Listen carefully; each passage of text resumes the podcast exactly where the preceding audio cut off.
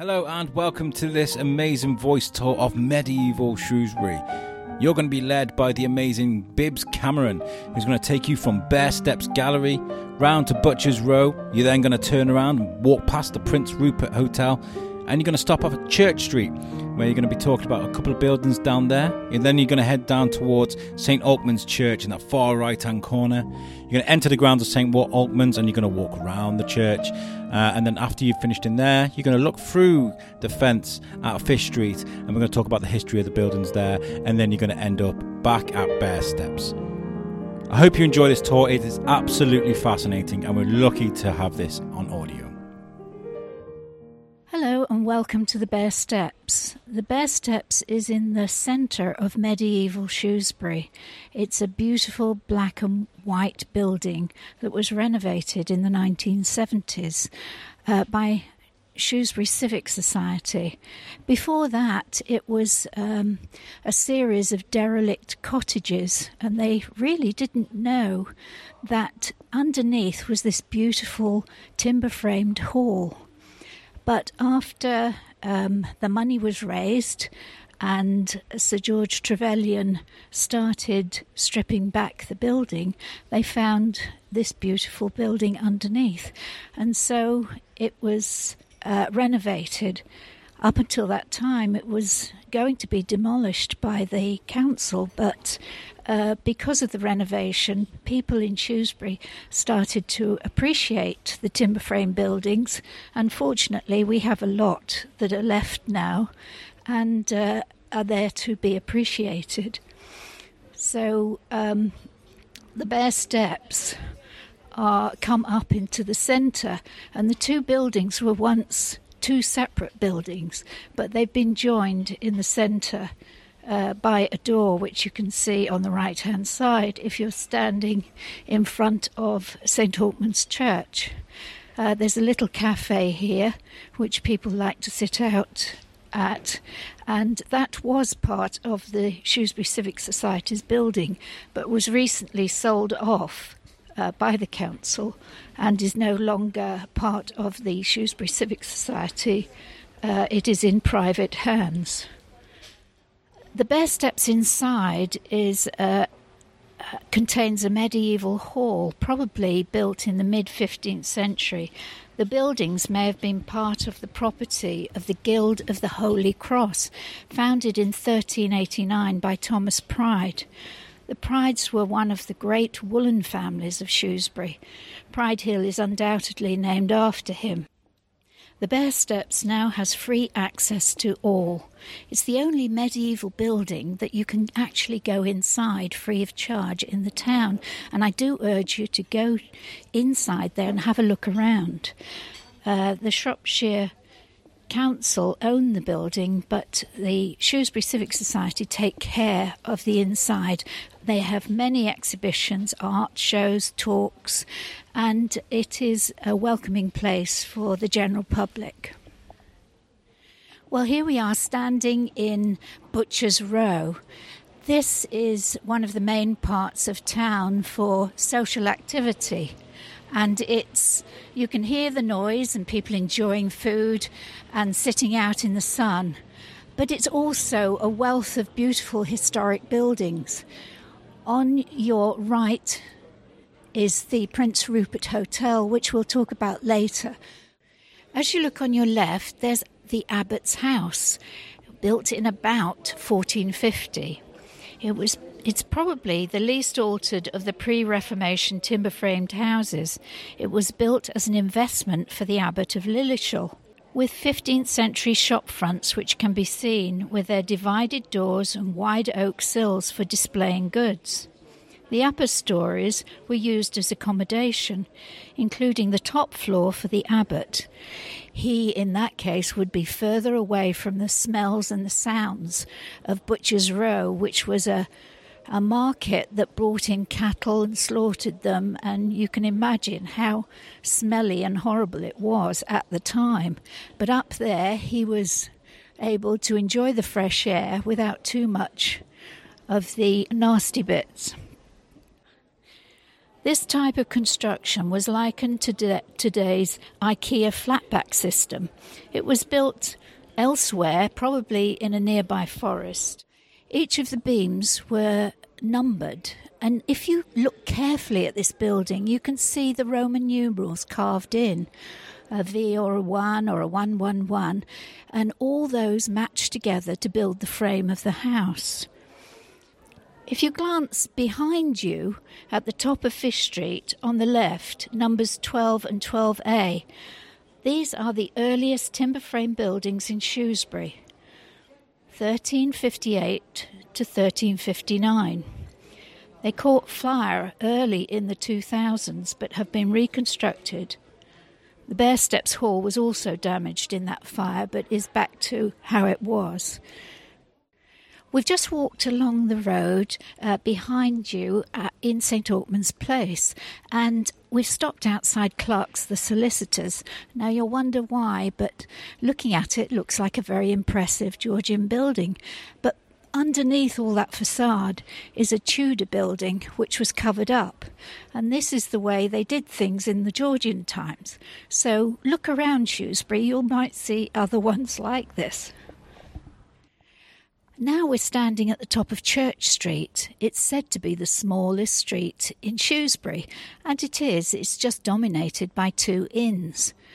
On the left-hand side, as you're facing it, is the Prince Rupert Hotel, and on the right is the Loggerheads. Now, the Prince Rupert was named after a very famous prince, a very dashing cavalier, actually.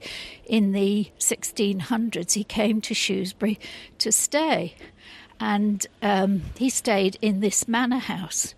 This manor house was built by the Jones family, and it was rather impressive at the time. It had a frontage onto St Mary's Street with a lovely courtyard. Uh, but as time went on and fortunes faded, the courtyard was built in with other homes. Thomas Jones was a draper who was part of the Jones family and the first mayor of Shrewsbury in sixteen thirty-eight. So the history of Shrewsbury goes back a long way. Well, we all know that Shrewsbury is the most haunted town in Shropshire. In fact, maybe in the country. Shrewsbury has a reputation, and Prince Rupert is at the heart of that reputation. The Prince Philip suite is said to be haunted by the spirit of a jilted bride. She's said to have hung herself in the room after her groom left her on her wedding night. The spectre of a hanging woman is often seen in that room, and she's also believed to be responsible for moving objects around the room. The room has since been turned into a conference suite. Room seven is said to be where a young man killed himself after he found out that a girl he loved left him for his best friend. People have reported an unseen presence sitting down on the bed in the Prince Rupert suite. There are also the ghost of one of the hotel maids named Martha, who has been witnessed wandering around the stairs next to the Prince Rupert suite. One of the most famous encounters is that of one of the directors of the movie A Christmas Carol. He was filming in Shrewsbury and stayed at the hotel. Whilst at the hotel, after a good night, he saw a ghostly male figure which disappeared through a wall in the hall. Who was Prince Rupert? Prince Rupert was the nephew of King Charles the First and the grandson of King James the First. Prince Rupert came to town with a great number of noblemen, and they all joined together here. He stayed in the mansion, as I said, as a guest of the Jones family. And at six foot four, he was quite a figure to be seen strutting round town in his cavalier outfits. He had to leave town because of his uh, commitments as a cavalry officer, and the town was then captured by Captain Bembow. Prince Rupert went on to fight in the Civil War, and then later, with the restoration of the monarchy, became close with Charles the First, living in Windsor Castle. He was one of the best tennis players in the country, He was also a founding member of the Royal Society, having invented various military equipment. He became an admiral in the Navy, and towards the end of his life, he became governor of Canada. Prince Rupert became a colonial governor in Canada. He shaped the political geography of modern Canada, and Rupert's Land was named in his honour. He was a founder member of the Hudson Bay Company. Nowadays, the Rupert Hotel welcomes guests from all over the world. On the right-hand side is the Loggerheads Inn, which has undergone even more drastic alterations. It's a stone building faced in brick and subsequently painted white. If you look at it from this angle at the top of Church Street, you see it's leaning very precariously over Church Street. This was even worse, as the frontage had become detached from the rest of the building without collapsing. This was repaired, but it still has a lean to it. The signage has been in the news uh, of the Loggerheads, also when it was taken over by a major brewer who had no knowledge of the town. They replaced the sign with a turtle, a loggerhead turtle. The townsfolk were not pleased and made their feelings known to Shrewsbury. The real Shrewsbury Loggerheads, our three leopards, were, were replaced and the old sign taken down, but it was kept on view in the pub. It's also an interesting pub to go inside. There's a gentleman's room, going back to an age when women were kept at home. I always make sure I'm sitting in that room when I have my half pint. We've moved into Saint Altman's Square, which is just in front of Church Street, and we're standing at the back of the Saint Alkmund's Church and looking at a rather nice townhouse. Uh, it's two houses now, but at one time it was just the one, and it was called Barrington House. Barrington name derives from those who supported William the Conqueror, who came to England from Barentine in Normandy a short while after the conquest of ten sixty-six. William I rewarded uh, his supporters, including the de Barentines, with various manors across England. Barrington Village was named after this family, and Saint Altman's Square in Shrewsbury was called Barrington Square. The Barringtons were staunch Catholics, and the focus of Catholic life took place at Barrington House, with its own designed chapel. It was said back in the day that there was a working tunnel that eventually connected with the river from this house for the priests. We're now standing at the end of Saint Altman's Square. Oh, there's a little enclave corner where the vicarage once stood. It's now a private home, but on the right-hand side, as you look towards Saint Hawkman's Passage, there's a black and white house, and this was the home of Julia Whiteman. She was the vicar of Saint Hawkman's wife, and as such, she wanted to help those in need in Shrewsbury. She was asked by her husband to look at Butcher's Row, as it was full of public houses and drunken men who spent their money on alcohol instead of their families, causing starvation and unhealthy living conditions. Julia founded a local temperance society, they, the Saint Altman's Total Temperance Society. It grew, and then she wrote a book, Haste to the Rescue. twenty-six thousand copies were sold within the first fourteen months. She then wrote Annals to the Rescue, which sold thousands of book, books in the U S A. She became a leading authority in the temperance movement. The profits from her book were used to build Whiteman Hall in the square, used for abstainers to meet socially, and it still exists today. We've now walked from Saint Altman's Square to the front of Saint Altman's Church by way of a side path. We're now standing in front of Saint Altman's Church. This was founded in nine twelve by the Lady of Mercia, known as the warrior queen Athelfeda. Saint Altman's had died in a battle in Lilleshall, having been shot in the eye. She cleverly founded churches to keep the area of Mercia peaceful and compliant. This, of course, isn't the original building, which was probably a wooden structure. In the fourteen hundreds, it was re- rebuilt with a tower as the sole remnant of the medieval church. If you look up, you can see that tower. The authorities were alarmed by the near-total collapse of Old Saint Chad's, so the church authorities decided to rebuild the body of the church. The work took place in seventeen ninety-three to ninety-five to the designs by Carleen and Tilley, a local firm of builders. The limited decoration and use of cast iron tracery in the nave windows may reflect that only two thousand was available for this work. The new building, however, cost twice as much.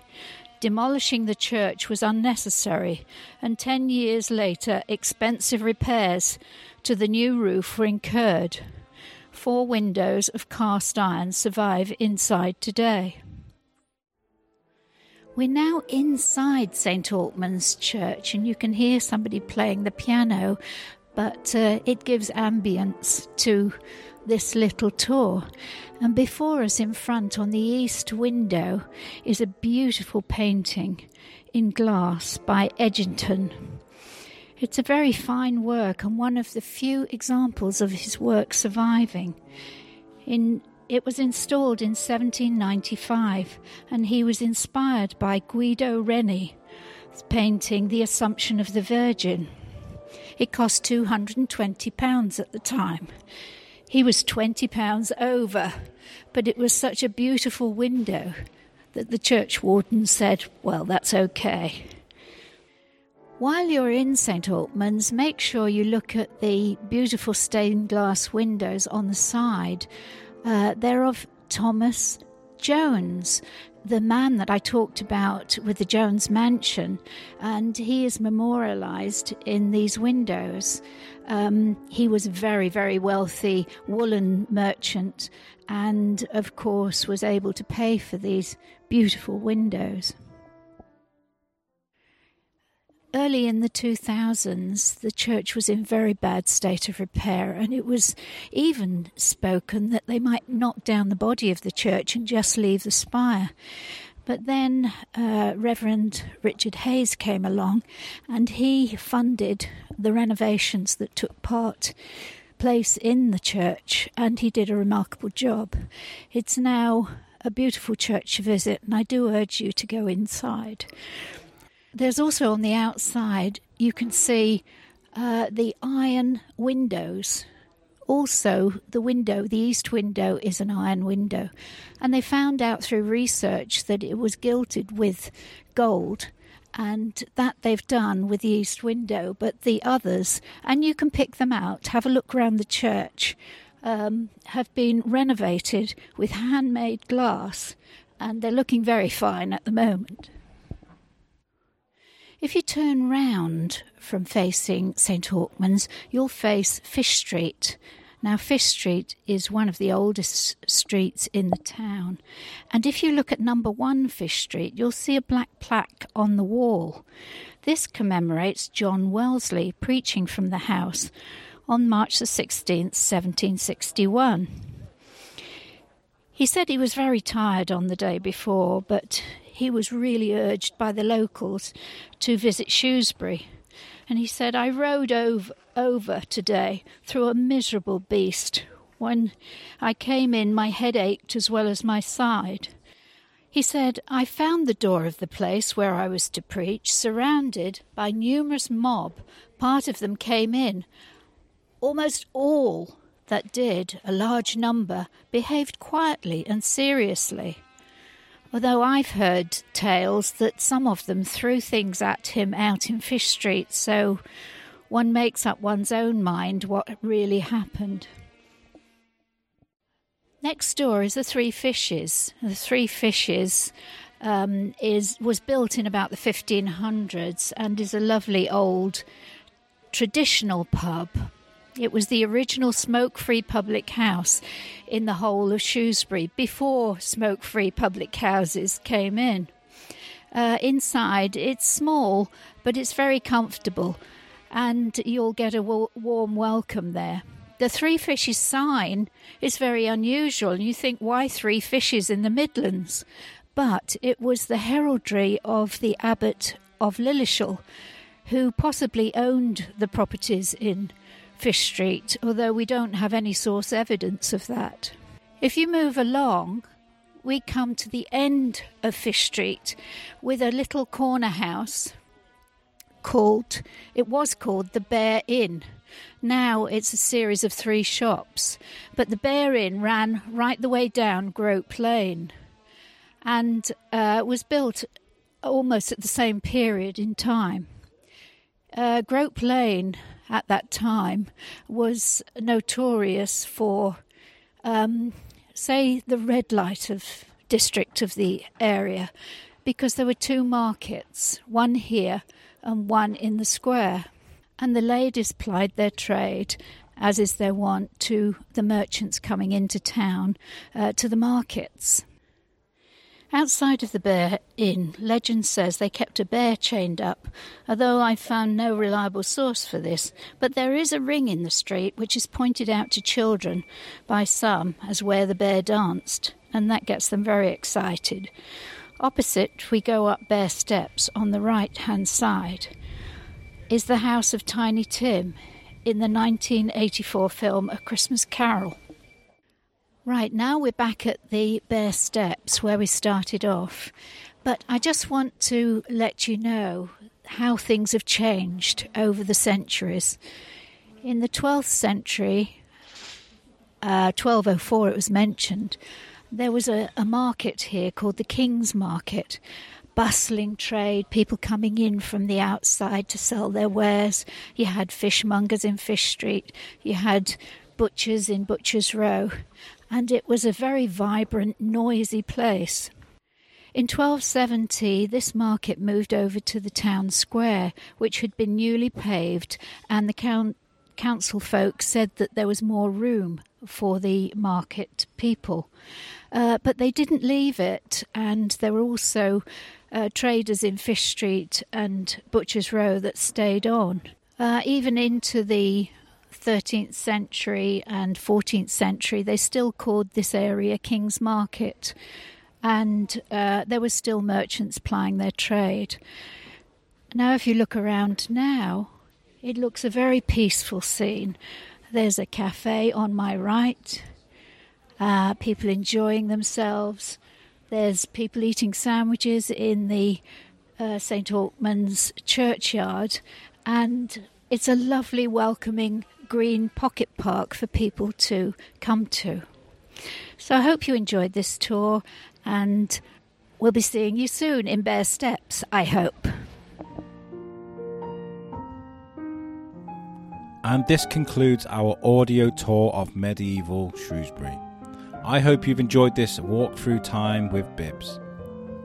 Please make sure you check out original shrewsbury dot co dot uk for more audio tours that have been set up around the town.